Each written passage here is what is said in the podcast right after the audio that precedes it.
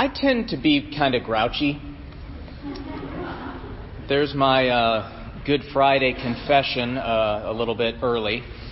Um, and so this has been for me a fantastic Lent. Lent is generally my favorite time of year because it's this time of year when we get to be more intentional than usual about seeking help from God in some aspect of life, or we seek to give something up so that we may further our dependence upon God.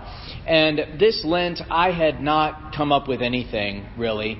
Um, by the first Sunday of Lent, Ash Wednesday came and went, and I was just, I don't know.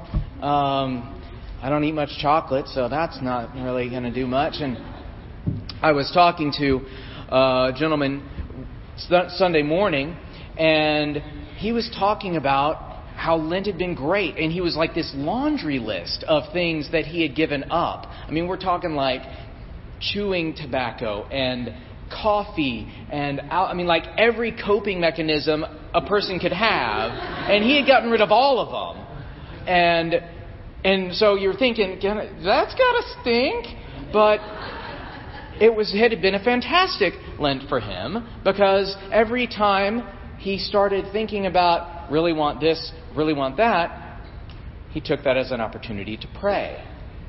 And so he was loving it because it was this constant drawing nearer to God that he got to have. And I was like, well, thank you. Um, uh, that should have been obvious, but thank you. That's what I'm going to do now. Um, and so I decided to give up being grouchy um, for Lent. And um, and I what I noticed was there was one night, and I was so upset. Um, I mean, angry and upset, and it was largely very little about my life. It was listening to the news and just hearing about all the awful stuff and getting so incensed about things. And finally saying, God, I mean, in tears streaming and saying, God, I cannot take this anymore. Please get rid of this. Get rid of this anger. Get rid of this like overreaction to everything. I don't want it anymore. I'm done with it. And he took it. Um, I mean, it was gone. And uh, I felt fantastic. I was, I was less grouchy, less grumpy. I had this greater capacity just to be a loving person, right?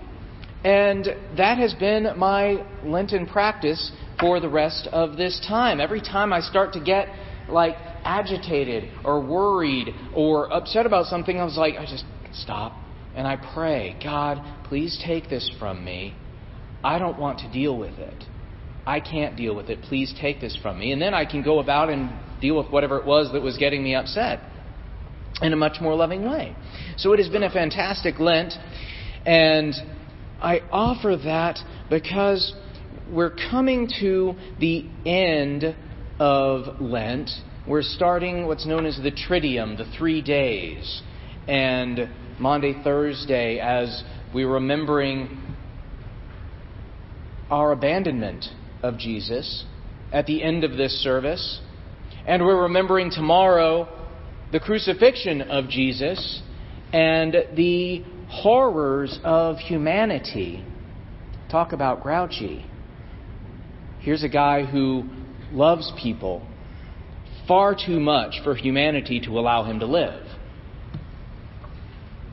And we will be remembering just how huge our capacity for atrocities and darkness is. And Jesus knew that was coming. And so he gave his disciples this new commandment. And knowing full well his disciples, all of our capacity for darkness, his final commandment was not a warning against darkness. His final commandment was not, guys, please don't be terrible jerks to each other. His final commandment was, love one another, even as I have loved you, love one another.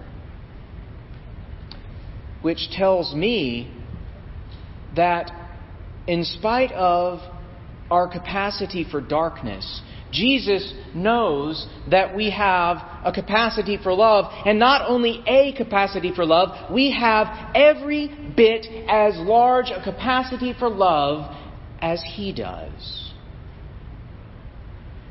Because He didn't say, love one another kind of like, near to, as I have loved you. He said, Love one another as I have loved you. We were made in God's image. Jesus was fully human. So every bit of the capacity for love that Jesus has, so do we have. And that is what he left his disciples with on the night before he knew they were going to leave. On the night that he knew they were going to leave.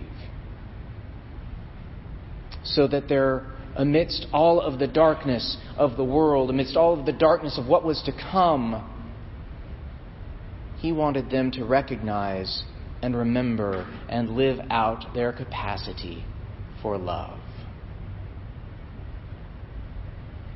That is what I have found this Lent in asking this continual asking of help from God.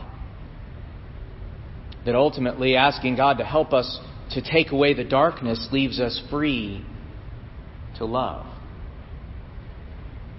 Jesus has taken care of our darkness. He has taken it and asks us continually to offer it to Him so that we then may be free to live out a life of love.